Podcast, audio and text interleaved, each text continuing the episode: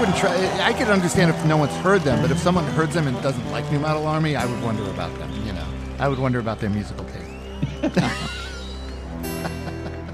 Right. Yeah.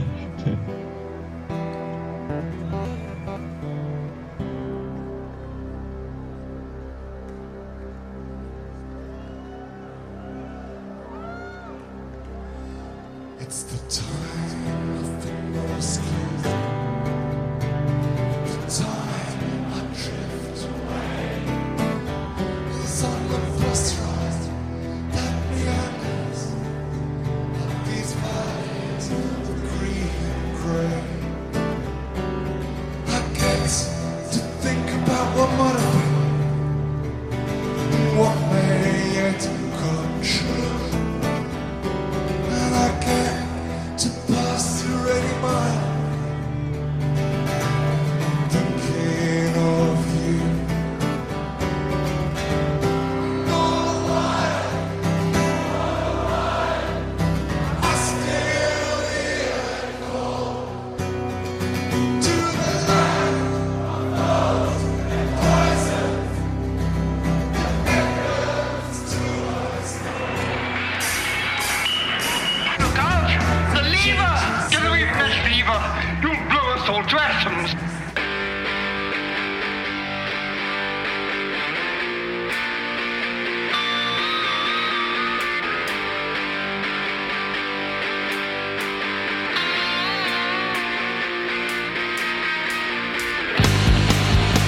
All right, let's do this. All right, welcome everyone. This is another episode of That Record Got Me. Hi, I'm your host, Rob Elba.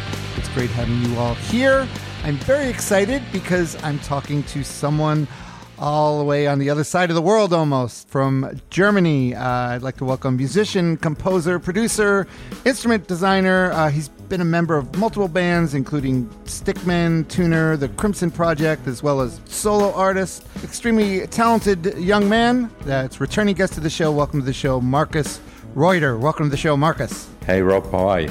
I'm good. How are you doing? I'm fine. I'm really looking forward to doing this again. Yeah, I think so. The last time you were on the show, I believe, was before the world fell apart, before the pandemic, I think, right? I think so. Talking about King Crimson and how it seems, I don't know, it seems to me, Marcus, that you're busier now than I've ever seen you. So you seem to be really busy now, right? That's true. I'm kind of addicted to music. Right. And it's good that... I'm back on the road with Stickman, with Pat Mastelotto and Tony Levin, and we're actually playing quite a few shows this year. We still have two tour legs in front of us.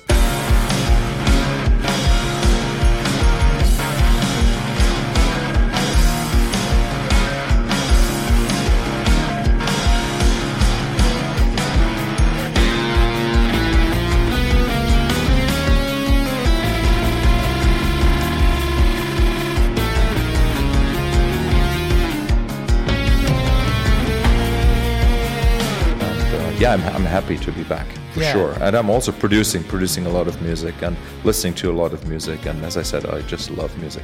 Yep.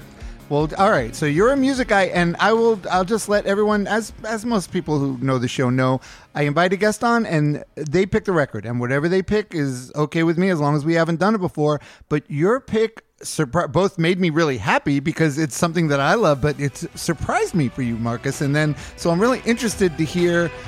why you picked it. I have some ideas maybe, but who knows? So why don't you tell us what the record and band we're going to be talking about now. This is the album Thunder and Consolation by New Model Army. And, I was born in 72. So and this album came out and I don't even know. Was it 87, 88? 89. So I already did the math and realized you were a teen. Yeah. You were a teenager. Yes. It was a friend, like a school friend, a girl, and she introduced me to New Model Army, and it was the album before Thunder and Consolation, The Ghost of Cain. Right. Look out of your windows, watch the skies. Read all the instructions with bright blue eyes. We're WASPs, yeah, proud American sons. We know how to clean our teeth on how to strip down a gun, cause we're the 51st State of America. Yeah. That was the album she played me, and I fell in love with it right away. And Thunder and Consolation was like maybe, I can't remember exactly, maybe the third or fourth CD I ever bought. Oh, wow. So it's interesting because you were talking about the LP version today, which I never owned. Oh, okay, you know, okay. I had the CD version, which has a couple more tracks on it. But yeah, the band really left a very deep impression on me. And I have to admit it's still one, or if not, my favorite band to this day, you know, even though I'm like in the mid-90s, I kind of stopped actively following the band, but right. Those albums that I grew up with in the 80s are just wonderful. And you know, like as I said, I'm a music guy, so I'm not so much a words guy, but the lyrics, you know, Justin Sullivan's lyrics are just unbelievable. And you know, I sort of like a little bit of preparation for this discussion with you, and I read some of the lyrics again, and they simply give me goosebumps still, right? Even without the music. Yeah, and that's good. I'm happy to hear that, because I was wondering, because I'm always of the opinion, Marcus, even people that aren't necessarily into lyrics, like really good songs, good lyrics, are going to get in you anyway. You know, you're listening to them, and you're hearing what they're saying. So even if that's not your main focus on it, it's going to get in there still. And you could still appreciate, yeah, like you said, reading the lyrics. You say, wow, this guy could really write some lyrics, huh? Yes, and the things he's writing about, they're timeless. This is sort of like the way that I see what he's writing about. It's kind of like I think that's what like good music and good poetry and good art is about. Like, it's just timeless, you know. It always speaks to you, and you can always make sense of it in a way. Yeah, I agree 100%. And yeah, I was a big, and I think I'm kind of the same, although I got into them like right when the album before this, A Ghost of Cain, came out. And I think the same thing, not a girl though, probably a guy. I didn't know. Well, I was older then, so. But yeah, I really loved that album. And then, yeah, when this album came out, I got it immediately when it came out. And I just, yeah, I was just blown away by them. And just the delivery, the conviction of him, the way he writes, and he's so committed, and the way he delivers this song, it could easily be like too much and overwrought if you didn't get the idea that he's singing exactly what he feels and what he wants to sing about. Yeah. Right? Yeah, you know, like, yeah. And I saw Justin Sullivan solo before I saw New Model Army. And I think it must have been 88, actually, because I saw New Model Army in 89, and it was already the tour for Purity, for the next album, right? The album after that, right? Yeah. Yes. So that's why I'm totally with you. Like, the delivery, the interesting thing about New Model Army, the music, right, is that the parts that people play, they are, I don't really know how to put it, they are actual parts.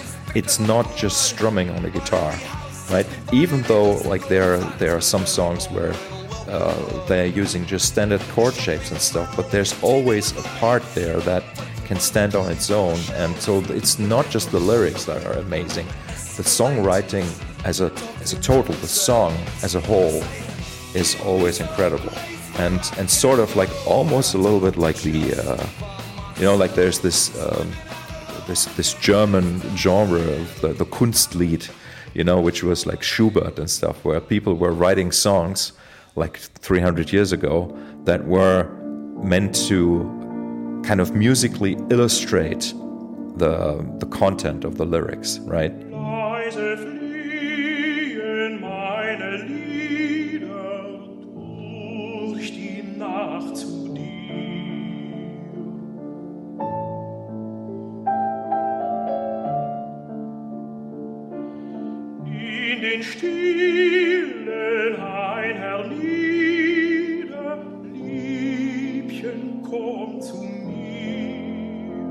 Right. And in a way, New Model Army / Justin Sullivan, it's really, it's interesting because, like, I wouldn't say that Justin Sullivan is New Model Army, but he is. So it's he is.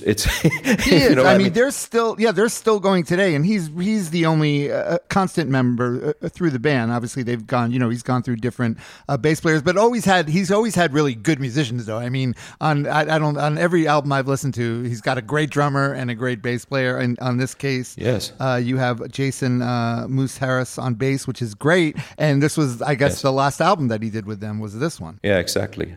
And there was Rob Heaton, who was his main partner for the first 15 years or so of the band, and Rob was also writing some of the parts. I know that he was the guy credited for writing the intro to Green and Grey, for example, and stuff like that. So he was a drummer, but he also a guitarist. Oh yeah, and you could tell he's a very musical. And yeah, you know, Marcus, it's funny. You were what you're saying is something I was trying to figure out. Like, what is it about them? Because over the years, they've been like, when I first heard them, I thought they were kind of labeled as like punk or post-punk. But I've seen them labeled goth and metal and folk too. Mm-hmm. You know, like rock folk.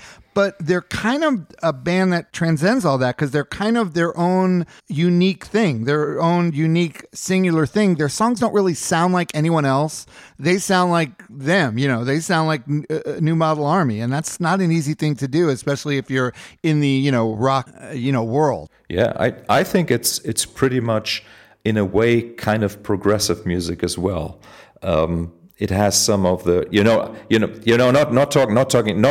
not like Yes or something. Right. Obviously, they didn't do anything like that, but just the power and intention and the part writing and the fact that the first bass player, Stuart Morrow, I think, he was a fretless player. He played fretless, and he played lots of high parts in the bass, and everything was kind of like the songs were even based around things you could only do with a fretless bass and stuff. And not even sure if you knew this, but it's like it's kind of like they always were more experimental than others, and you know, on several levels. Right. As you say, the lyrics are kind of like really outstanding and standing out, right? If you're comparing with other lyrics of that time period, at least that's what I think. And musically, there was also experimentation. There was like a sort of darkness, let's say, in it, and sadness, and also like a lack of love songs. Yeah, right. So exactly. the track that's called Love Song on The Ghost of Cain is actually a love song to planet Earth. Right. Under darkening, thundering, towering skies, we live through these painful days, walking like strangers. Damnation under the enemy's gaze. Well, we all create monsters, come back for their masters, the praises the devil reclaims. What's the word? Like a requiem to planet Earth, right? Not a love song, and so I always just loved that there was no love songs.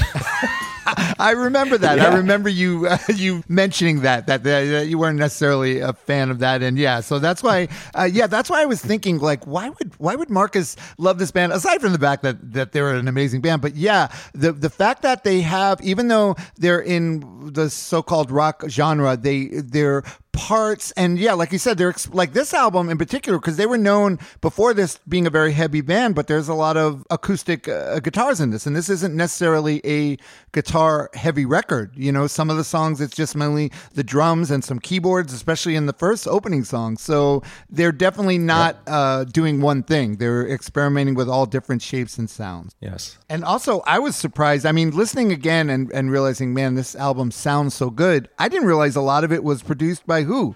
By Tom Dowd. I totally didn't know that at all. Mm-hmm. Yeah. I remember reading that name back then. I had no idea who he was. Right. Yeah. Well, he produced like Clapton. He produced like a whole bunch of people, but like older. Yeah. But it's weird. New Model Army stands out in the list of all these artists that he produced. They really, they really do. Totally. And I think that was the time when, I don't remember which label they were signed to, but that was the time when there was quite a bit of, pressure or whatever coming from the A&R people for them to be different, and you can tell a little bit by the sound of the record and by the, you know, by the use of a keyboard and stuff, right? But I think they managed very well to simply make a great album. I mean, great is an understatement, I think. This is an actual masterpiece. I know, it's powerful. It's so powerful from beginning to end, and it doesn't let up really either.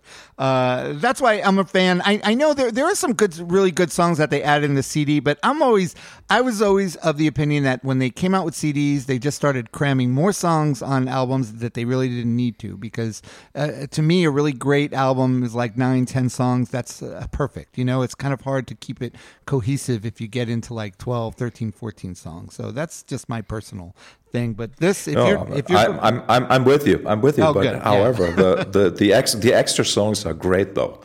Like I think they're great, and because I grew up listening to them in that order with 125 MPA miles per hour, and what was the other one? Nothing Touches, I think. Right, and White Coats also, which is an amazing song. Yeah, it's great. Yes, yeah, exactly. And all right, so before we get into listening to the tracks, just one thing I wanted to point out. I went to their website. It's great. Justin Sullivan is still going. They're still going. And if you go to newmodelarmy.org, it's their website. It's great. They don't have a .com. They have a .org. Newmodelarmy.org. You could see what's going on. They have shows coming up, and he's still touring and making music, which is great to see that. Yeah, and they're very big in Germany. Yeah, well, I saw, Marcus, that's what I was wondering, because I saw this album actually went gold in Germany, this one. So I was thinking maybe that, but I'm sure it still wasn't like, you know, even though it went gold in Germany, it wasn't like they were getting played on the radio all the time, I don't think. No, but the music got played in discos. Oh, okay. All right.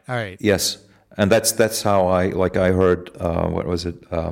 Yeah, definitely Vagabonds was kind of like the hit single, let's say, right, in Germany. That was the song that like the hippie girls liked. You know? And so Marcus, were there other, because I know eventually, you got into more, you got into prog bands and different things, but I'm sure you have a very varied musical taste, but were there any other like rock bands that you liked in the day that you sort of still, you know, to this day you would say, oh, they're one of your favorite bands, or was this kind of like a singular rock band type thing that you always kept close to your heart? No, there's also that other band that actually writes love songs that are great. That's The Cure. Oh, okay, great. yeah. So it was, for me, it was the Cure and New Model Army. Oh, nice. With you know, and because they completely coexist in a way that these bands have nothing to do with each other, like the musical styles, the message, the writing. It's so different. Oh yeah. But I just love both bands.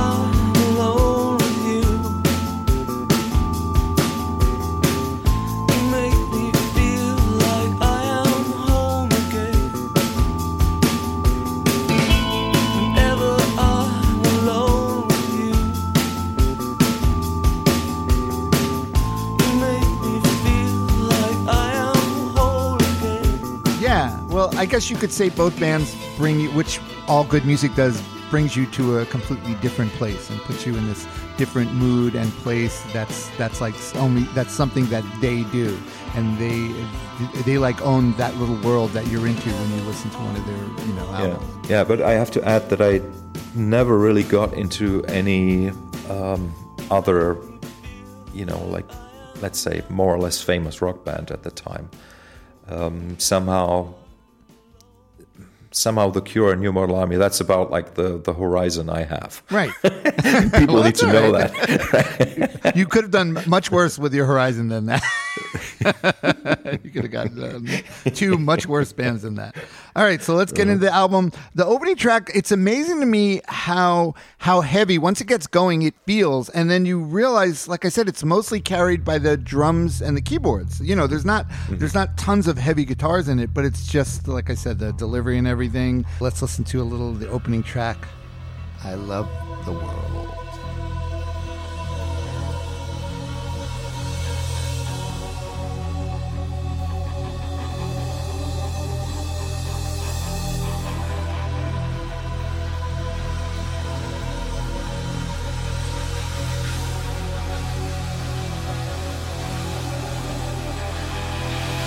The road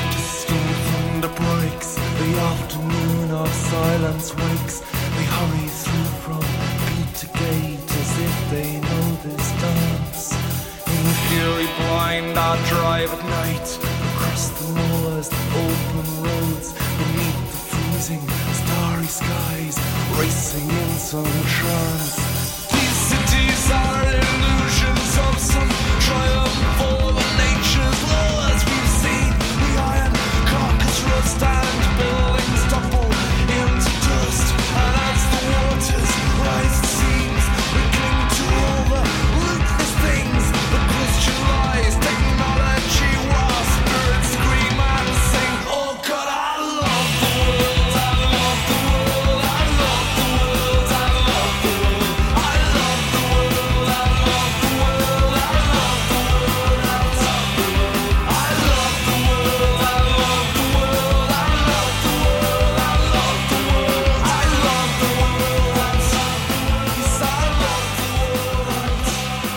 So, Marcus, when you first heard this album, you were already a fan, and you had the previous album. Were you surprised a little at sort of the change, you know, the keyboards and all that? Were you surprised by that? Yeah, I guess I was. And I have to say, I think back then it sounded a little cheesy to me. It did, but then the music just kind of like took over, and I was fine with it. Right. And now listening back even over this connection that we have, like hearing that, it's just a great sound, and you know, like, because it kind of like goes beyond. For me, music really is not just sound. Music is also, say, meaning, right? Like, so even though you have those cheesy 4 keyboard notes at the beginning, like na na na na, and that's the theme. That's I love the world, right?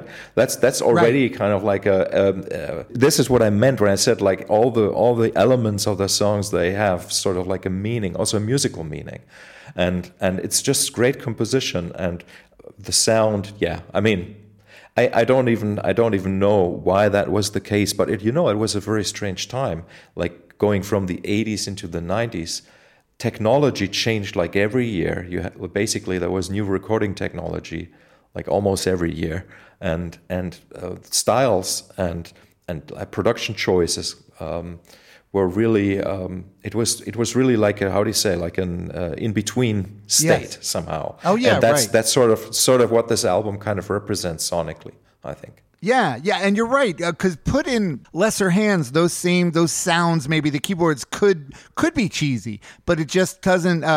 He's so good at writing, and you know that he's so committed to what he believes and what he's saying that it transcends all that, and you don't have to worry about any of that. You know, you could just listen to it, and it's very powerful, and you just enjoy it, right? Totally, and really like the chorus of "I Love the World." It's kind of, I would say, it's kind of weak, right? So in a way, the verses are much more powerful. Right. They have much more. If I may use this, like, I don't know. I don't know how to put this without using a word that maybe I shouldn't say. But there's lots of power in the verses, and the chorus is almost like, "Oh God, I love the world," and it kind of like breaks down in density, and right, and it's awesome. It's awesome. I don't know if it was intentional or not, but it's kind of like makes total sense musically, right? And I feel like it does, because obviously it seems like he's being ironic. He's being highly ironic because he's singing about all these terrible things, basically about the world crumbling. Which, like you said, a lot of this album is very prescient to today. You know, well, I never said I was a clever man, but I know enough to understand that the endless leaps and forward plans will someday have to cease. Yeah. Yes, but I get the feeling, even though he's being ironic, saying I love the world, I love all this, I feel like the way he wouldn't, like, in all his writing. And he cares so much about the world and the earth and the downtrodden people. I think in a way he does love the world, and that's why he's so angry about things that go on in the world that, like, you know, that hurt the world and hurt mankind. So I think maybe he's playing in between those two things, you know? Oh, definitely. And the chorus is sort of like a relief. Yes, right. Exactly. It has the feeling of relief, right? And I love that. But then, like the last couple lines, which are, I mean, just amazing, right? So drunk with sickness, weak with pain, I can walk the hills one last time. Scarred and smiling, dying slow, I'll scream to no one left at all. I told you so. Oh yes, but he's not saying "I told you so." He's screaming, "I told you so!" It's so great. Yeah, it's so powerful. It's just very powerful. And such a wonderful beginning to the album. I kind of like see and feel that there always have been these threads going throughout New Model Army's songs, right? Or Justin Sullivan's lyrics, right? So, you know, the first album was called Vengeance, right? Right. So the vengeance revenge theme is on Ghost of Cain, and it's also on this album. Oh yeah, there's some in here. Yes. And then, like we said, like the some songs of the Ghost of Cain album also are kind of like precursors, or could even be like overtures or opening tracks to this song somehow. I really feel that there's like an ongoing story being told. And then, like, maybe this is interesting to you. I don't know if you've ever realized, but this synth sound that opens this album is the sound that closes Purity. The next album. Oh, okay. Yes. Yeah, which is Vanity. The track is Vanity. It's called Vanity. And it's sort of like, so that's also why I kind of think of Thunder and Consolation and Purity as sort of like a not a trilogy, how would you say that, a duology or whatever. Right, I don't know. Well, yeah. I mean, I guess because you could say he does sort of encompass his worldview as encompasses in lyrics, but probably in the music too. It's a cohesive thing, even though things change, and the sounds change, but it's still a New Model Army record, and so he recognizes that. So I guess he carries the musical themes, which really the music brings across his lyrics, right? I mean, you could separate it, and the lyrics are still great, but the true power comes with the music. And like this next one, Stupid Questions, it's a real catchy song, but he clearly does not suffer fools, and he has no time for those. It's basically like people who lie to themselves about, and don't accept, the often cruel realities of life. But it's all sandwiched in this really catchy song. Yes, and actually, like just a second, because in I Love the World, you blind yourself with comfort lies is the line, and then you have the Stupid Questions song. I mean, I'm obviously looking. I'm kind of like looking for patterns here, but yes. But somehow it really is. It kind of makes sense, and I love that song. Yeah, let's listen. That's great. Stupid Question. It's not a crime to be innocent. These things we have not done. But you're not some little child. Spring is past and gone. Well, I know my craving heart, and I've seen your vicious eyes. And I think we know the truth, both you and I.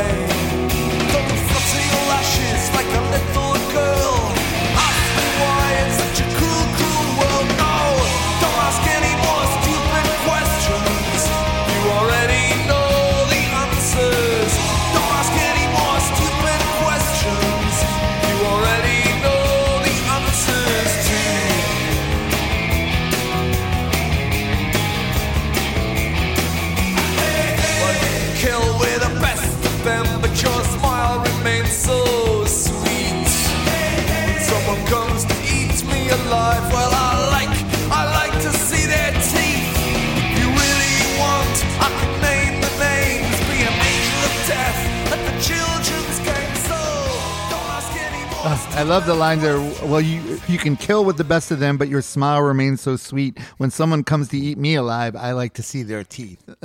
That's so good. It's incredible. I love it. Yeah, and the thing is, the music is the melodies, especially the they're so like bright and catchy, but then it's a really good juxtaposition to the darkness, you know, the whole darkness of the song. Yeah, totally. And I also love that "Ask Me Why It's Such a Cruel, Cruel World." No, like that's kind of like the pre-chorus is in a different key. I kind of like that as well. It's right. You know, it's nice because the juxtaposition of sections happens on the level of, again, of like using musical means and devices. And I think that's just I guess it's probably they never thought about that when they were writing these songs, but you know, this is what great art is, right? Or great artists are, like they create something and that makes total sense. Exactly. Yeah. Well, exactly. That's the thing, you know, Marcus. Something that I always say, like, you know, people say, "Oh, it must be really hard to write a song," and no, it's not really hard to write a song. It's really hard to write a good song. Like you could write, like anyone can write a song, but writing a good song—that's the trick. Yeah, and you know, I'm so fascinated by these lyrics again because, like, they are it's poetry. It is poetry.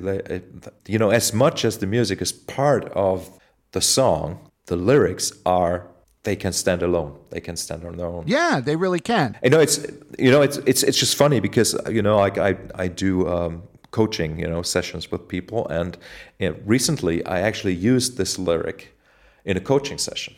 I mean, I don't want to talk about, you know, the context, but right. It's powerful. Yes. It can change somebody's world. Exactly. Yeah. And it's a good example. And it's something hard to do because it's very easy to sort of go overboard and sound kind of like hack and like hackneyed. It's a very fine line to present it in a way where, like you said, it's poetry, but it's powerful, powerful poetry. Yes. Yes. And what I also like what Justin does here, that he changes the perspective like of who says, don't ask any more stupid questions. Because like some of my most favorite lines here is, waiting in line at the fortune teller, waiting to hear some more pretty lies. He says, don't ask any more stupid questions. Right, yes. That's right. You know, I think that's... View, yep. Yes. I think that's genius too. It's great songwriting. It is. All right, so this next one, 220. You know, it's funny when I was pulling the clip to this next one, 225. My editing software kept asking me if it wanted me to change the BPM to 225. it thought I was telling it that. But it's a great song. Let's listen to 225.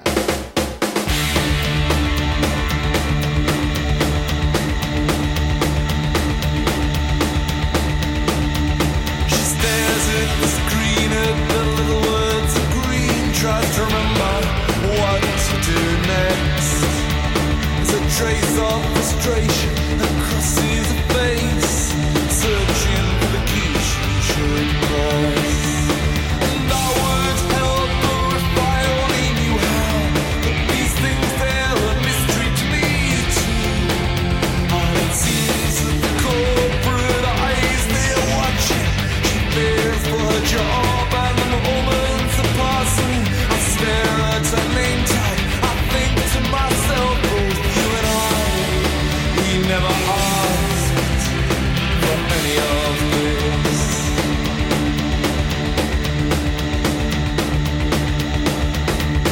So let's take a walk up past the chemical woods where the sky turns green at night. And we'll talk about back in the way from here. Some different.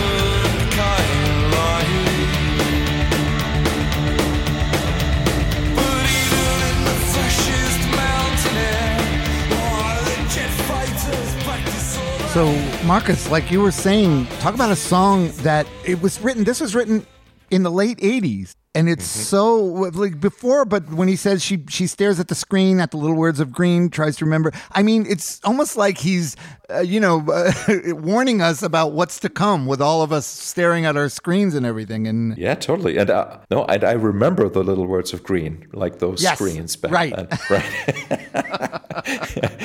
No, but what I... Yeah, exactly. I just turned 50, by the way. Oh, okay. So the thing is that like I love the fact that also like the guy describing this scene, right? Both you and I, so I guess Justin or whatever. Yes. I stare at her name tag and I think to myself, both you and I would never ask for any of this. So like the sympathy, right, for the struggling person here. Yes. And I'm wondering, because like, again, like looking for these little threads here. So the word green, right, the little words of green, and then the sky turning green, you know, at the chemical works. And the song Green and Grey that's going to come. Ah, okay, okay. There's already, like, there's also a little bit of connection here. Right, threads. Threads, exactly. Yes. And, you know, that, and this golden age of communication means everyone talks at the same time. Yeah. and then it comes, and liberty just means the freedom to exploit any weakness that you can find. Perfect. Yep. That's like perfect. That's like describing what's going on literally right now, right? Yep. Yeah, that's amazing. Yep. I'm glad you're saying this. I don't know. You could be like totally, you could say, well, no, I don't agree. I like the song, but I don't agree with any of that.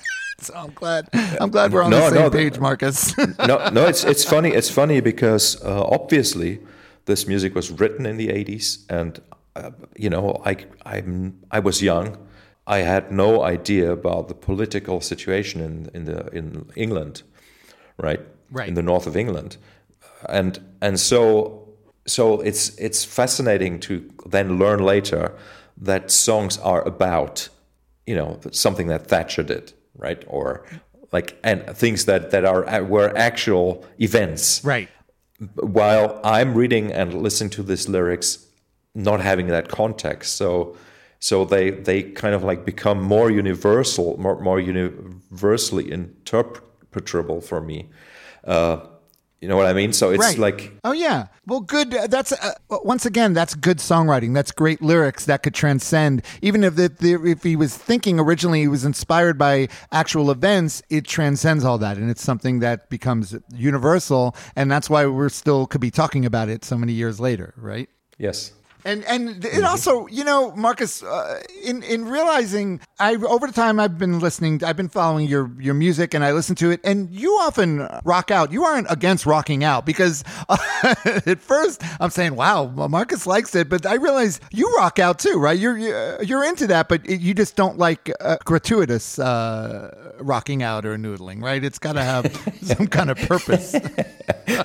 Well, just like this music, right? Right. You know, and for me, it's more like, you know, the word art is a big word. Like, what is art and what does it mean and stuff? But that's sort of like I love good art, not good, but I love human expression on that level, right? It doesn't matter if it's a poem or music or rock and roll or bossa nova or ambient music. Like they can, if there's something that kind of like draws me in and that kind of like where I can catch fire, then that's perfect. Right. And this music is music. This music is just, it's just like, how should I say? It's sort of like, to me, it's a complete statement. Like there's nothing left to say. Right. Once you know what I mean? Yeah, right? Yeah. Like to say in times with words, but also musically. And there's just the drumming on this track. Like it's always the same, yeah. But just the way that he's playing those drums, incredible. Yes, right. It is. And he does that a lot. He's a very musical drummer, I feel like, which is probably why he has some songwriting credits in the song. Because, you know how it is. Parts, sometimes just this part will add so much to a song, you know? Yes. Yeah, yep. Exactly.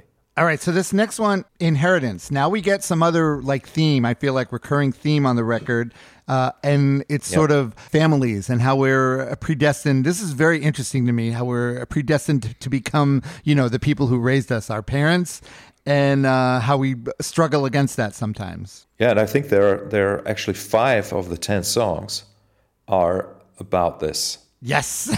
So maybe he has some issues, some family issues he's working through. But it's great still. Let's listen to the first of those, Inheritance. Again, no guitars, huh? Yep.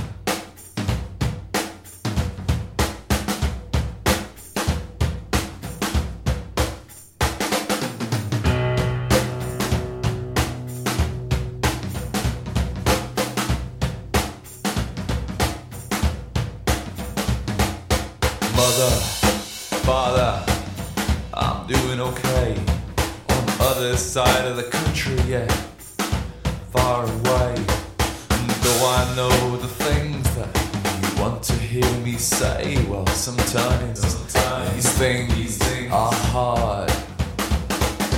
Mother, father, I am your son, right down to the long, thin, pointed face and this muddled-up, twisted tongue. And now I find that I'm doing all those things you would have done.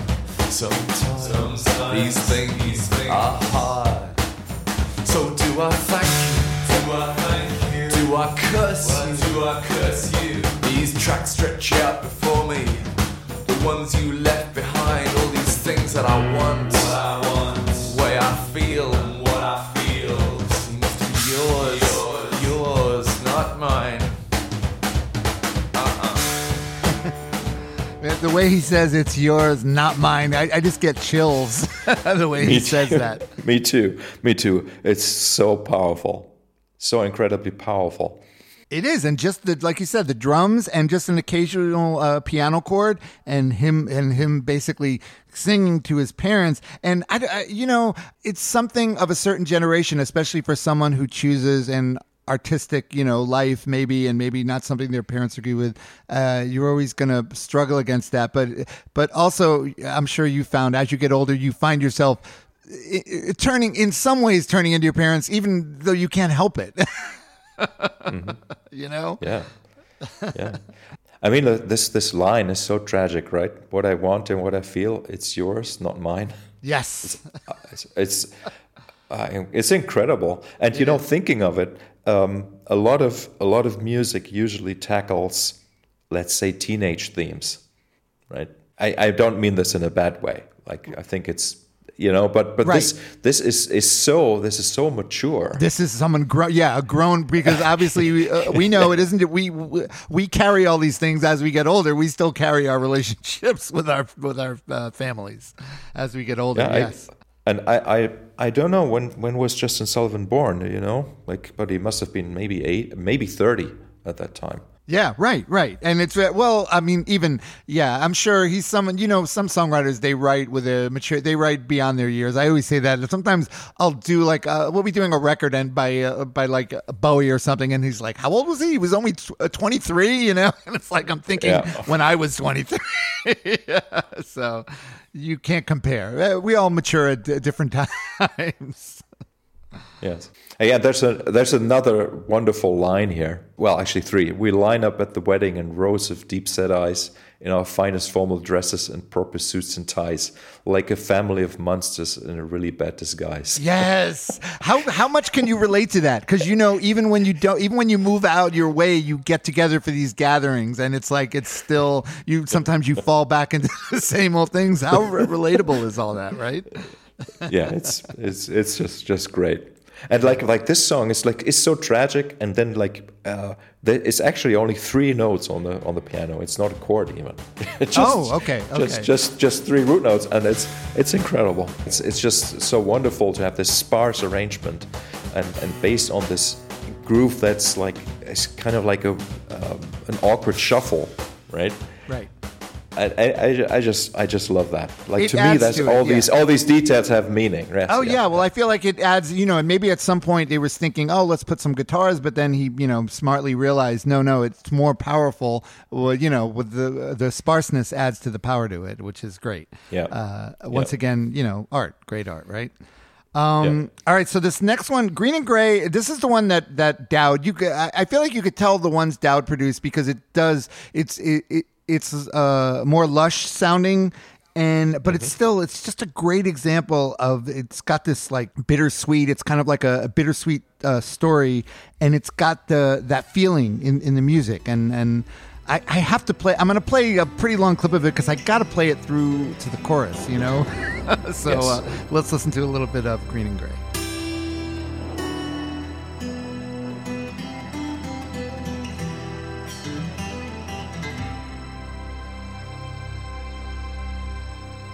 The time I think most clearly, the time I drift away, is on the bus ride that meanders up these valleys of green and grey.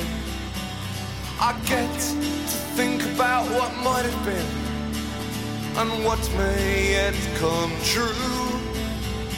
And I get to pass the rainy mile thinking of you. And all the while I still hear that call to the land of gold and poison that beckons to us all. Nothing changes here very much. You used to say it never will. The pubs are all full on Friday nights, and things get started still. We spent hours last week with Billy Boy, bleeding, yeah, queuing in casualty. Staring at those posters we used to laugh at, Never Neverland, palm trees by the sea. Well, there was no need for those guys to hurt him so bad when all they had to do was knock him down. But no one asked too many questions like that anymore since you left this town. And tomorrow brings another train, another young prey steals away. But you're the one I remember from these valleys of the green and the grey. Yeah, you know, they really take their time. Like most pop songs would not wait 2 minutes to get to like a beautiful chorus like that, but yes. I just love how they don't worry about conventions on anything that they do. They concentrate on just getting a song that evokes the emotions that you want it to, and this one really does for me. This is a really powerful one for me as well. And I remember at New Model Army shows, this is always like a huge sing along. Very emotional. Right.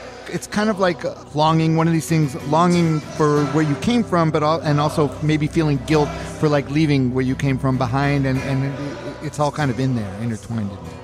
Yeah, exactly. And I think here's an interesting little story.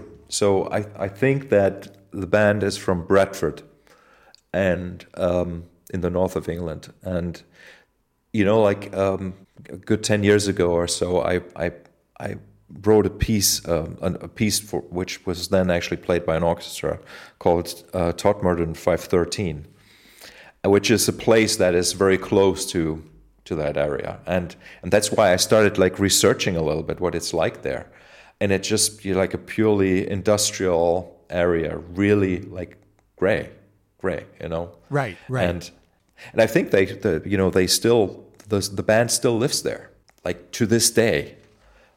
Which I find fascinating. Looking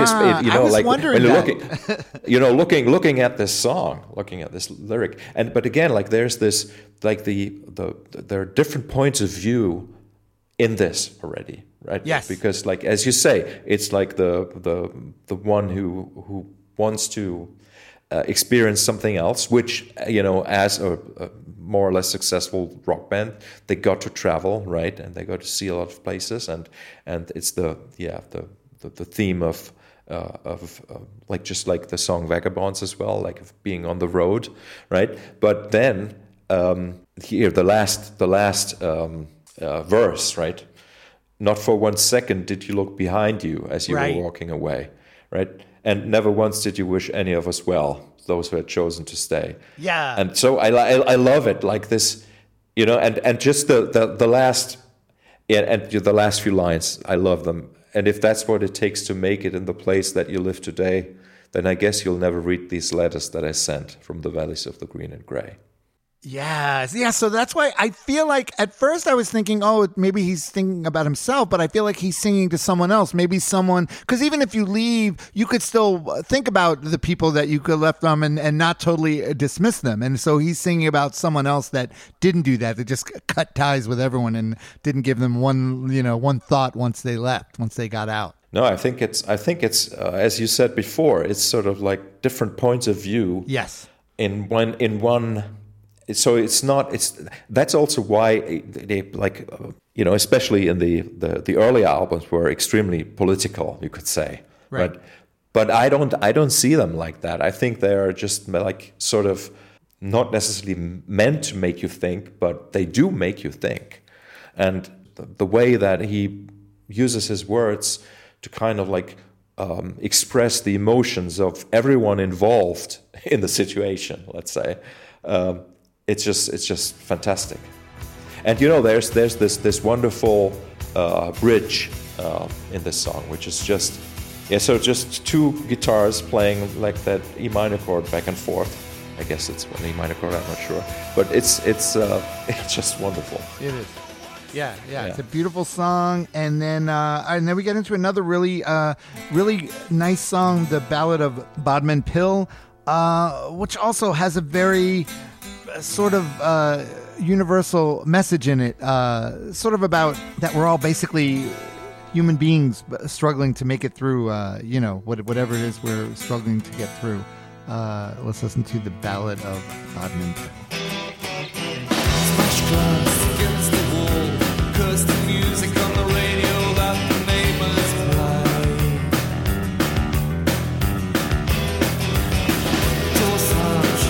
neighbors play. Dorsage turns ahead, watches through the window as he pulls away.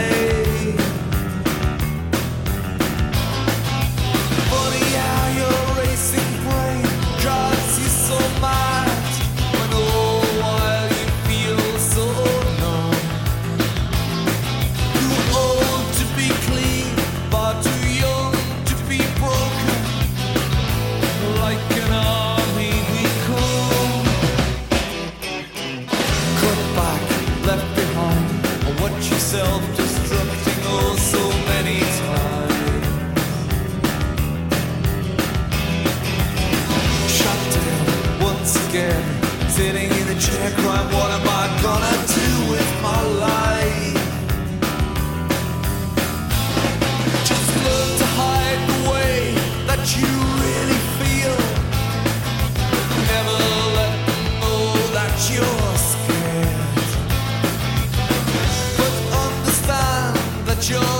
I cut it off. I didn't let it get up to the chorus part, but when he goes, we are lost, we are freaks, we are crippled, we are weak, we are the heirs, we are the true heirs to all the world. I feel like he's sort of singing about all of it, like sort of, a lot of it, when he says we, he includes himself and he's singing about like all of us, Totally. I mean, especially in this song. Yeah. I just love those lines. It's incredible. It's incredible. I mean, like this is because this is the kind of information, let's say, that young people. It's difficult for me to put this into words, but you can really hear like that he still has sort of like a young soul, but at the same time, he's a very, very old, wise man. Right. And who actually says these things, right? We're freaks, we're crippled, and we're weak. We are, you could say, but we are the heirs. We are the true heirs to all the world. Right, right. Like it's, despite of that, we are the heirs. Exactly, right? Exactly, yes. Yeah. So it's a very, humanistic approach. That's why I feel like, that's why I said, like, even the first thing, even though when he's saying, I love the world, he's being ironic, but maybe he's not being totally ironic because he's very empathetic. There's a lot of empathy in his songs. Yes. Even though they're also brutal, they could be brutal at time, and especially at the ones that he feels, or have done wrong, or against the downtrodden. But yeah, there's a lot of empathy in his lyrics. Yes. Yeah, and the first line of the chorus, I think we have to mention it, right? Yes. How we all dance with this fire, because it's all that we know. Yes. Right? Yeah, that's great. So what is Bodmin Pill?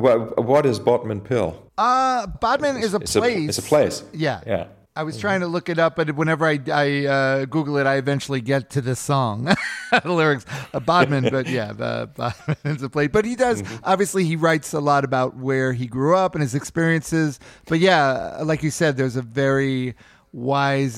There's a wiseness to what he writes about, even though he wasn't that old, you know, he was still a young man, but obviously wiseness. And also, I got to mention the drumming in this, Robert Heaton, and the bass playing in the song. The drums and the bass really carry the song. And then, like you said, he just has this simple guitar riff that he does, but it all works so well together to drive the song.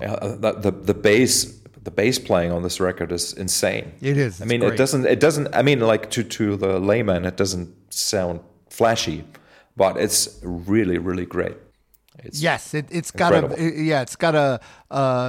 drives the songs through, and it's got this like heft to it, right? It's got a great sound too.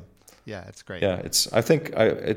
I'm pretty sure it's played with a pick, which really was like a thing of the 80s, right? Of the late 80s, for people to play with a pick, and it's a great sound. Yeah.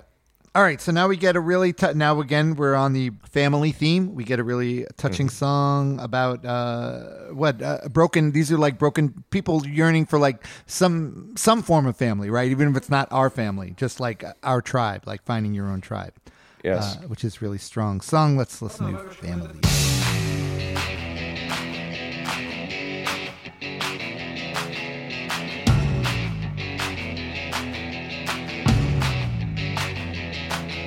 When Joey puts her makeup on really well, she looks cool in the flashing lights. All the boys gossip about the shape of her legs on these muddled up and drunken nights. And if it's all down to end up between the sheets, well, she can cool like a virgin dove.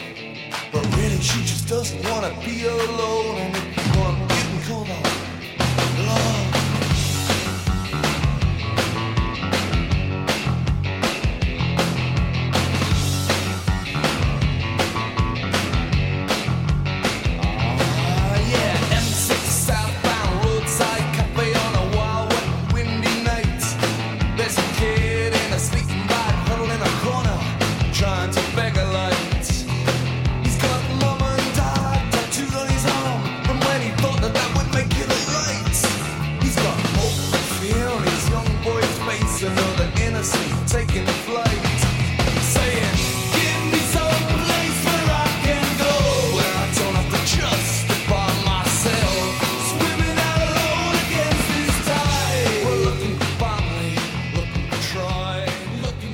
There again, listening to the bass on that song, it, once again, man, it's just like monster bass playing.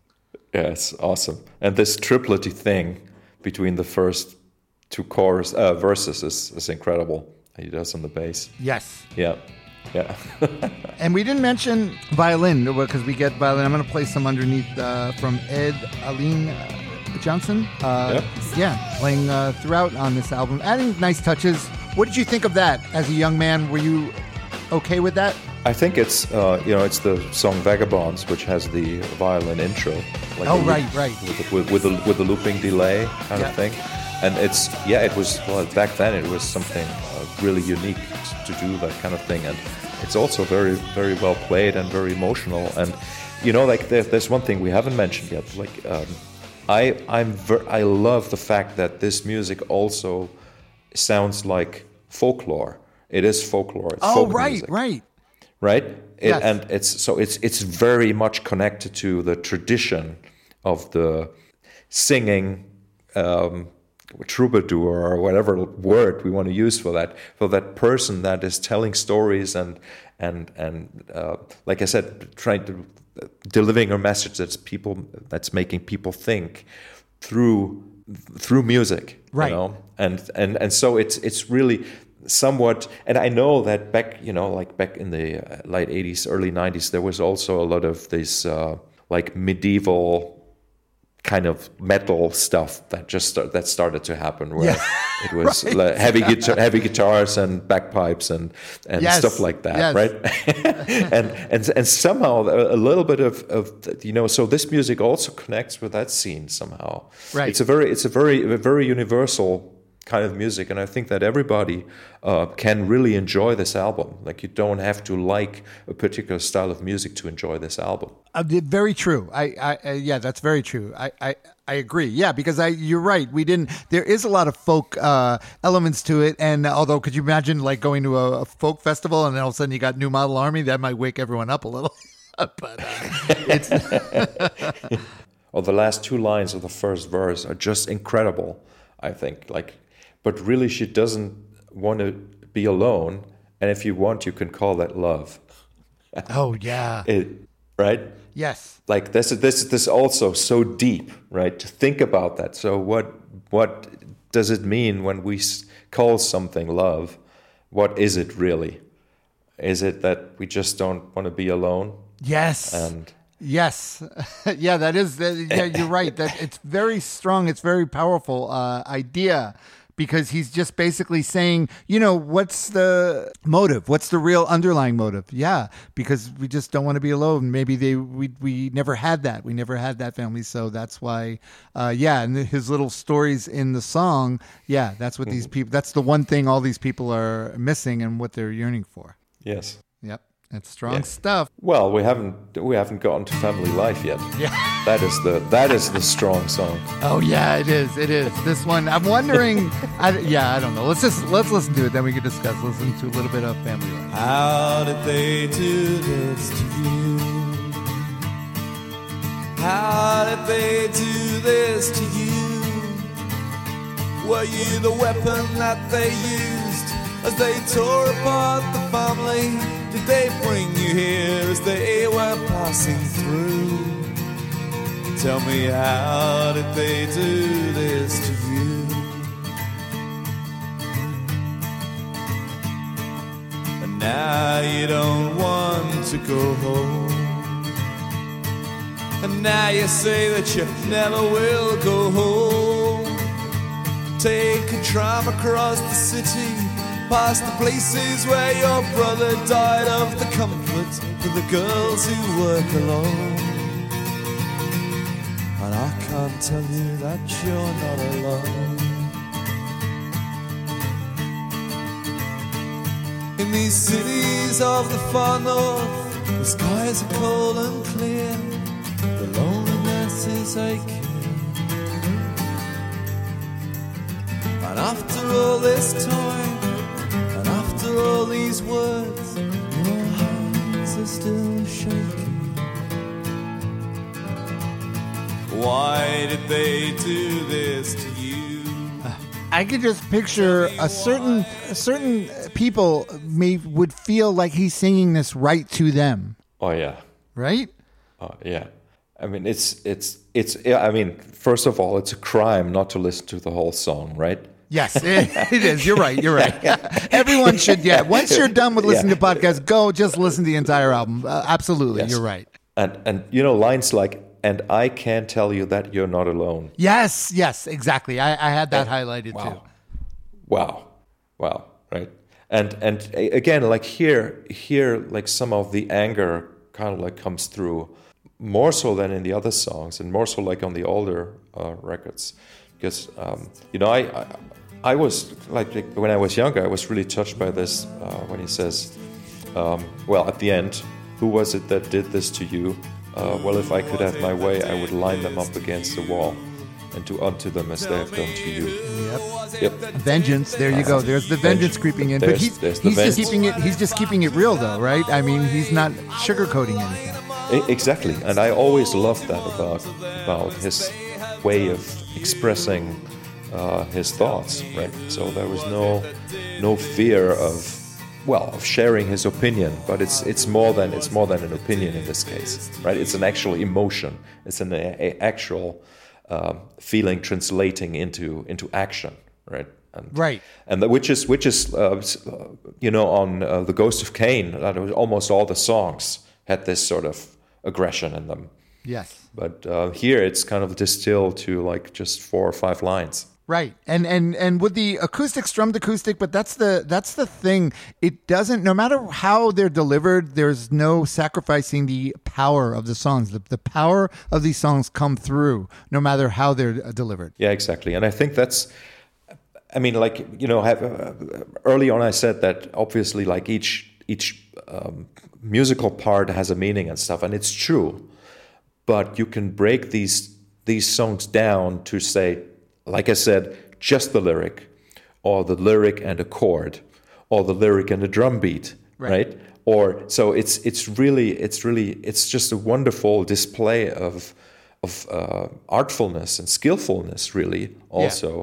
How these songs were put together and the whole album was put together, right? Just the flow of the overarching story that he's kind of like telling. Yes, I just love it.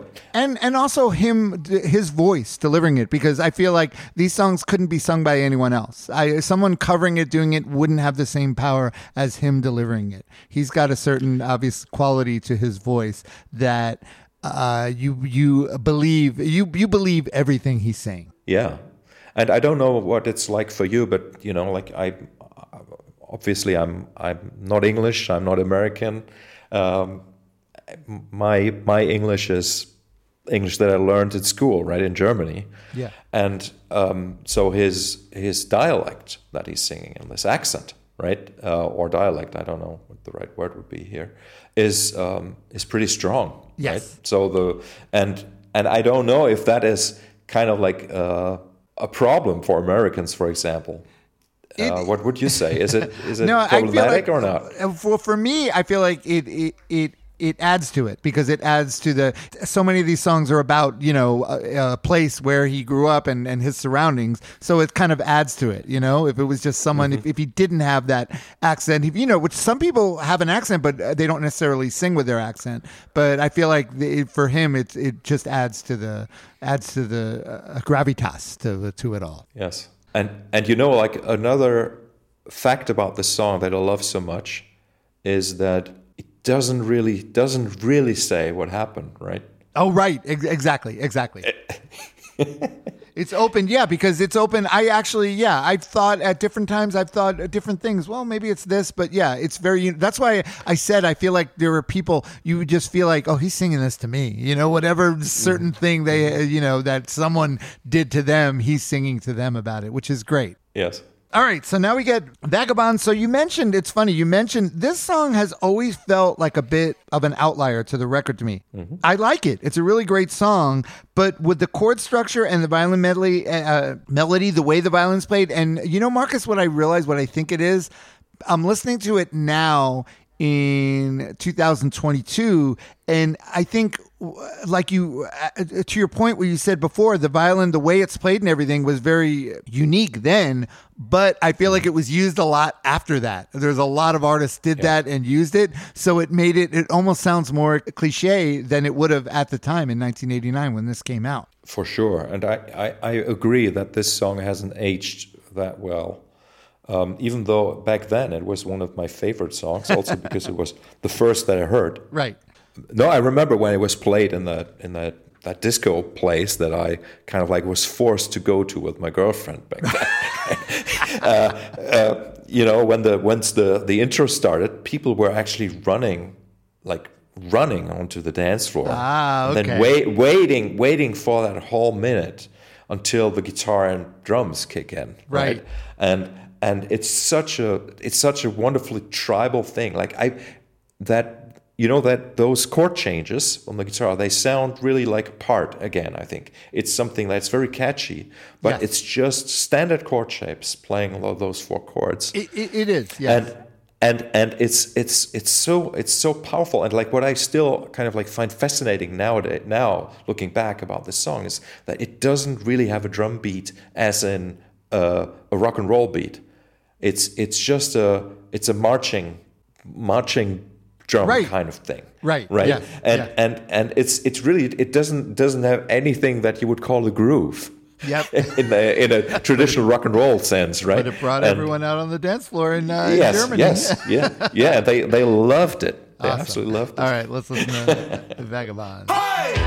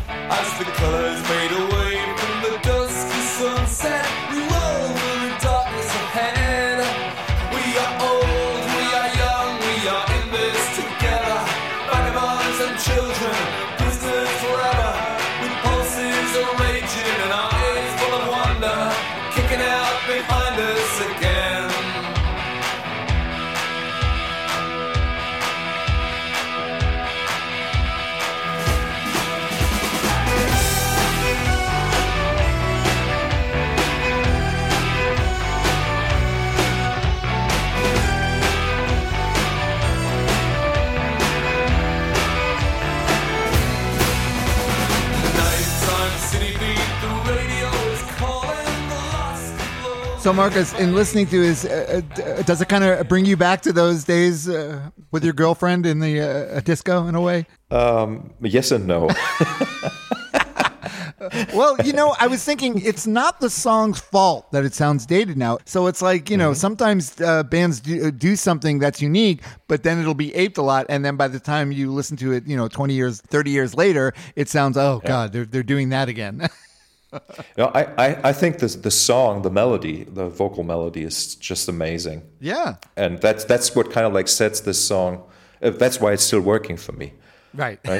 And I've only just like kind of like I paid attention to how he's singing the words and the syllables, and realizing that he also sometimes spreads a syllable across two notes and stuff. Oh, like, okay. So it's really kind of like a quite ornamented, let's say, for rock music. Right. Yeah. Yeah. And I kind of dig that. And like, let me ask you, what do you think? I mean, this song is almost like the theme of this song. Oh, what is the theme of this song for you? It's simple, right? But yeah, well, for me, I was thinking it could simply about, because at this time they were in the thick of being in a band and being on tour. So to me, it could just be about how a band feels life on the road as touring, you know, vagabonds, you're vagabonds touring, you know, touring the world. Yeah. I mean, for me, it's almost like the, almost you could say a copy of Green and Grey in terms of what he's talking about. You could say that, but then there's this line, and it's the bridge actually. The names are calling to faraway places. The years go past, the miles go by, and still this childhood romance will not die. So I'm still wondering what the childhood romance is. Oh, right, okay. So I don't know. But the follow the taillights out of the city, maybe that's actually a childhood memory. Ah, okay. Could be. Right. Yeah. So no, I you're probably right. You're probably right. And, you know, the funny thing about touring that I remembered, and I looked it up just to make sure, but I thought I remembered it because when I first got into them, and I was excited because I thought they were going to come to America. And in 1985, the band were refused work permits to enter the U.S. They couldn't enter the U.S. for their No Rest for the Wicked Tour because the U.S. Immigration Department said the band's work was of no artistic merit. Mm-hmm. I think it was because of 51st State, right? Well, they got a lot of flack for that, right? They did. And it's not even their song. That's what I find so tragic about it. Oh, really? It's a cover. It's a cover, yeah. I did not know that, Marcus. I didn't know that. Yeah, look it up on YouTube. It's fascinating. It's really? I did not. Yeah, it's more of a very different tune, the original. Ah, okay. Yeah. Wow. All right, so for me, when I had it, I had the album, and this was the last song, and I always thought of this, Archway Towers, as being the last song and a really good closing. But, Marcus, I got very excited when I listened to this again, revisited it. Why do you think I got excited listening to it? What is he doing on his guitar on this? Isn't he tapping? Isn't he, like, touch playing his guitar on this? It's. I'm not exactly sure. I think he's not touch playing, but is tapping the strings with the right hand with a flat finger, so not with the fingertips. I think that's what it is. I got excited, Marcus. I just got excited. Yeah, but you know, you're right. I mean, I was wondering back then, what's that sound like? And it's also very prog, right? And very dark, the song with that. Yes, very just dark, that bleak, repetitive thing. And when it gets to the no, which I don't think you will play now, or will you? I'll play, well, if we don't get to it in the clip, I still add, I play stuff underneath while we're talking, so if it doesn't come up with it, I'll definitely play it after. So we'll talk to it. Let's listen to a little bit of Archway Towers. Yep. Rolling up top ends that the baby's collected, waiting for the number that clicks on the wall. It's an old season on the weak and the feeble, their meager ambitions, their impotent fury. There's bulletproof glass in case there is trouble. No doors in the building between this side and that side.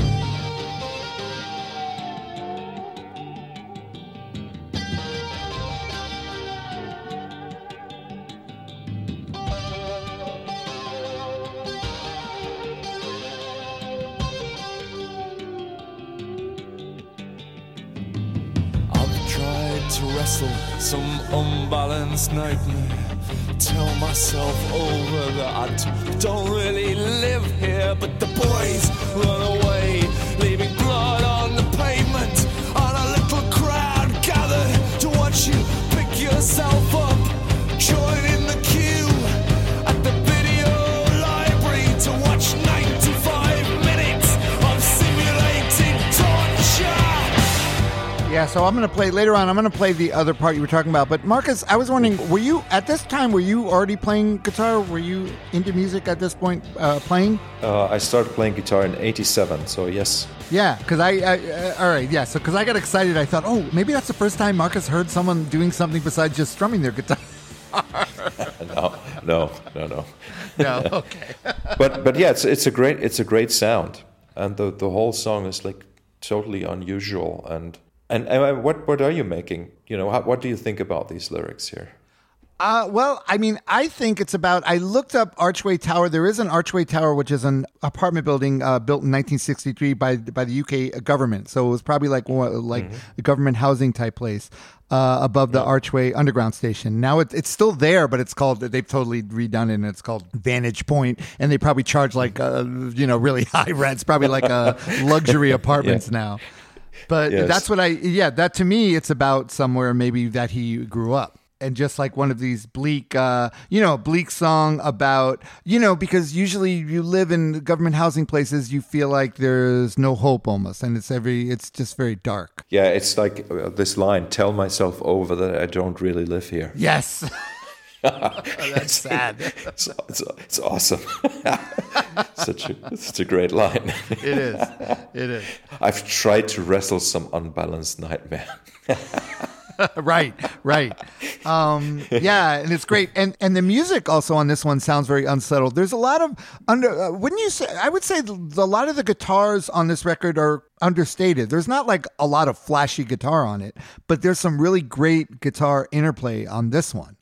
More noisier guitar interplay. That really fits the song.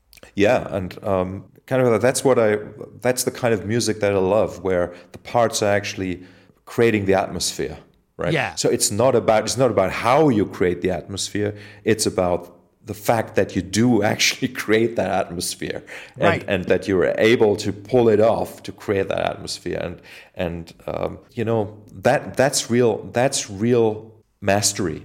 That's real. That's the real thing when it comes to music making. Can you create that sound that makes people turn around?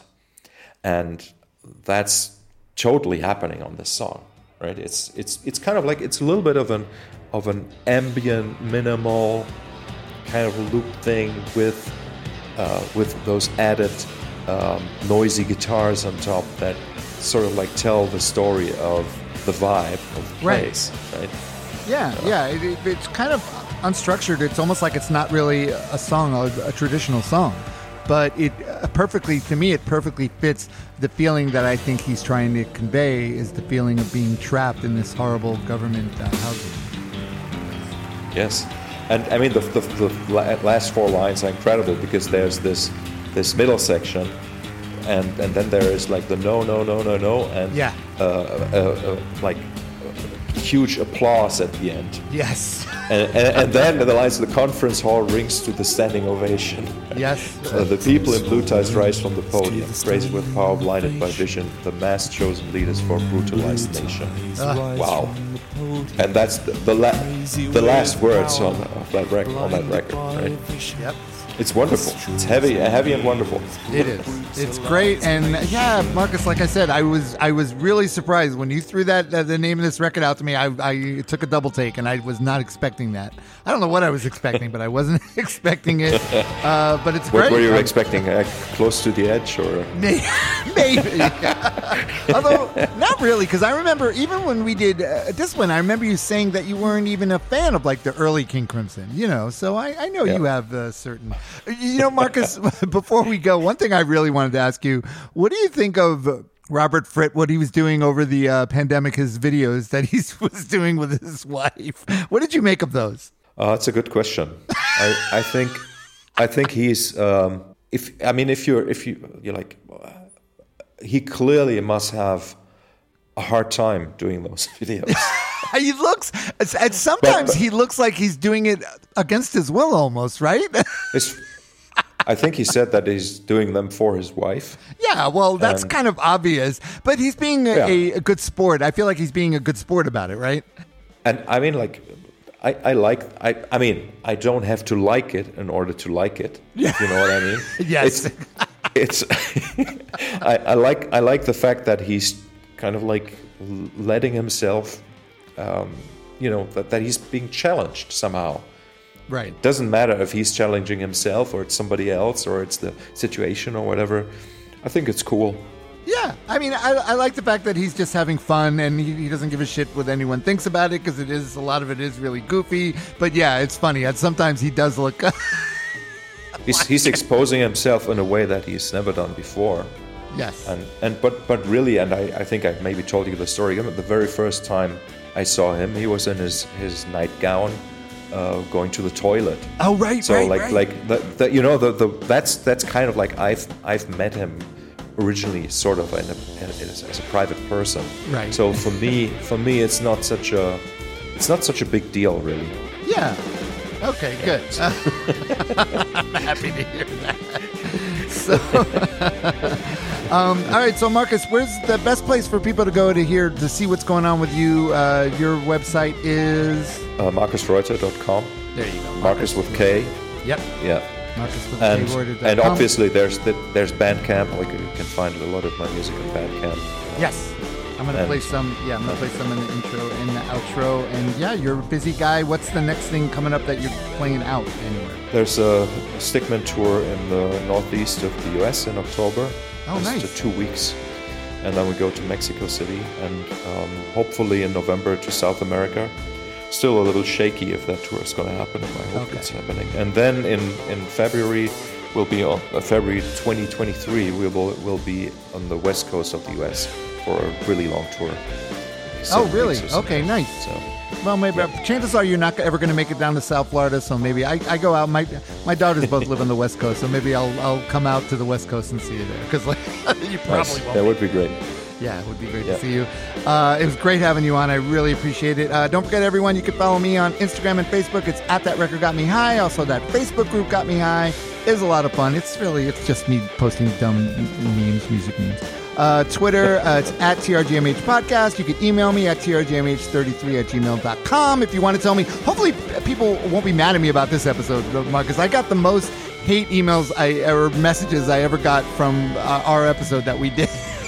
I think because the King Crimson fans are very protective, so maybe I said one because I wasn't like as big a fan as they want.